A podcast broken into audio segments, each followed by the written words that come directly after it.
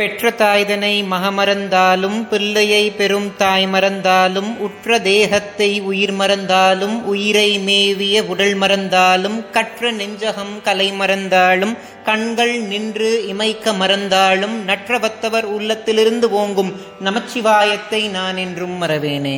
ஞானத்தை பாலாக்கி எனது பசியை போக்கிய என் தாய் திருமதி பிரியாமணிக்கும் ஆத்தியாத்மிக நிதி சேனல் உறுப்பினர்கள் எல்லோருக்கும் வணக்கம். இதற்கு முந்தைய பதிவுல அஸ்வினி நட்சத்திரக்காரர்கள் பாராயணம் செய்ய வேண்டிய சிவ பஞ்சாட்சர நட்சத்திர மாலாவை பத்தி பார்த்தோம். அதை பார்க்காதவர்களுக்காக டிஸ்கிரிப்ஷன் பாக்ஸ்ல அந்த வீடியோட லிங்க் கொடுக்கிறேன். மேல கார்ட்ஸ்லயும் இப்போ டிஸ்பிளே ஆகும். அதை பார்த்துட்டு இந்த வீடியோக்குள்ள வாங்க. இன்னைக்கு நம்ம பார்க்கக்கூடிய ஸ்தோத்திரம் பரணி நட்சத்திரக்காரர்களுக்கு. பரணியில் பிறந்தவர்கள் தரணி ஆள்வாங்கன்னு சொல்லி நம்ம கேள்விப்பட்டிருப்போம். சுக்கிரனுக்கு உரிய நட்சத்திரத்துல பிறந்த இவங்க கலைகள்ல சிறந்து விளங்குவாங்க.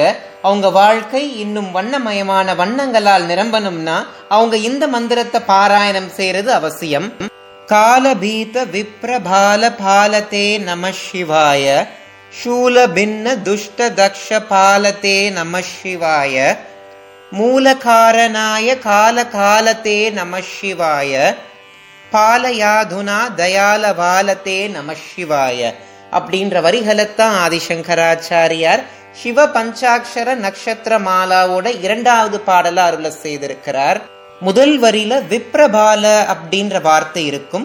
அதற்கு பார்ப்பனருடைய மகன் அப்படின்னு பொருள். அதுல விப்ர அப்படின்ற வார்த்தைக்கு தனியா பொருள் எடுத்துக்கணும் அப்படின்னா, எவரொருவர் உலகம் நமக்கு தரக்கூடிய இன்பங்கள்லாம் சிற்றின்பம்னு உணர்ந்து அதை தாண்டி சிவபெருமான அடையிறதே பரமானந்தம் அப்படின்ற ஞானம் எவர் ஒருவர்கிட்ட இருக்கோ அவரை விப்ர அப்படின்னு குறிப்பிடுவாங்க. இந்த இடத்துல மார்க்கண்டேயரைத்தான் விப்ரபால அப்படின்னு குறிப்பிடுறாங்க. ஏன்னா தன்னை தன்னுடைய மரணத்திலிருந்து பாதுகாத்துக்கிறதுக்காக சிவபெருமான நம்பி சிவபெருமானையே சரணடைஞ்சார் இல்லையா? இதிலிருந்தே நம்ம தெரிஞ்சுக்கலாம் மார்க்கண்டேயர் எந்த அளவுக்கு ஞானம் படைத்தவர் அப்படின்னு. மார்க்கண்டேயருடைய வரலாறை படிக்கும் பொழுது இறைவனால மட்டும்தான் மரணத்திலிருந்து நம்மளை பாதுகாக்க முடியும் அப்படின்றத நம்ம உணர முடியும். இரண்டாவது வரியில ஆதிசங்கராச்சாரியார் தக்ஷனை பத்தி பேசுறார். தக்ஷனை துஷ்டன் அப்படின்னு இந்த இடத்துல குறிப்பிட்டிருப்பார். துஷ்ட அப்படின்னா தீமைன்னு பொருள்.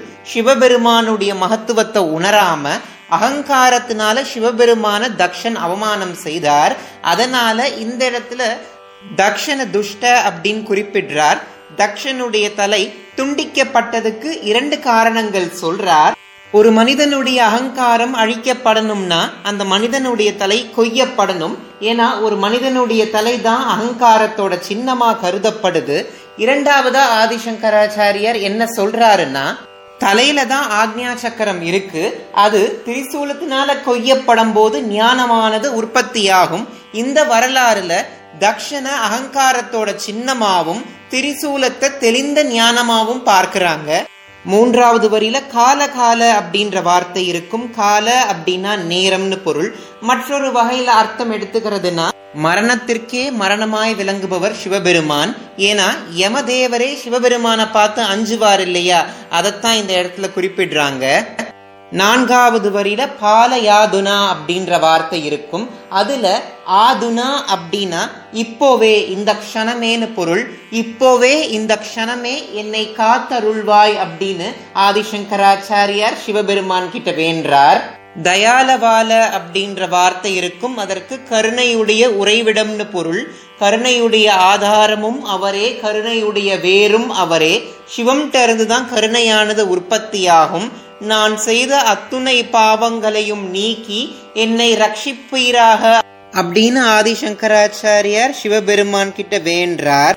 பரணி நட்சத்திரக்காரர்கள் இந்த பாடலை பாராயணம் செய்து அவங்க மூலாதாரத்தில் இருக்கக்கூடிய குண்டலினி சக்தியை மேலெழும்ப செய்து அதை சகசிராதலத்தில் அடைய செய்து ஞானமானது அவங்களுக்கு உண்டாகணும் நான் சிவபெருமான்கிட்ட பிரார்த்தனை செஞ்சுக்கிறேன். இனி வரக்கூடிய 25 நாட்களும் நீங்க ஆத்தியாத்மிக நிதியோடு இணைந்து ஆதியும் அந்தமும் இல்லாத இறைவனுடைய பெருமைய பரமானந்தம்னு உணர்ந்து அதில் லயித்து இறைவனுடைய திருவடி அப்படின்ற அணையா விளக்க நீங்க அடையணும் நான் கேட்டுக்கிறேன். இந்த வீடியோல நான் சொன்ன தகவல் உங்களுக்கு பிடிச்சிருந்துச்சுன்னா ஆத்தியாத்மிக நிதி சேனலை சப்ஸ்கிரைப் பண்ண மறந்துடாதீங்க. இந்த வீடியோவை உங்களுடைய உற்றார் உறவினர்களுக்கும் ஷேர் செய்து சிவபெருமானுடைய மகத்துவத்தை உணர செய்யுங்க.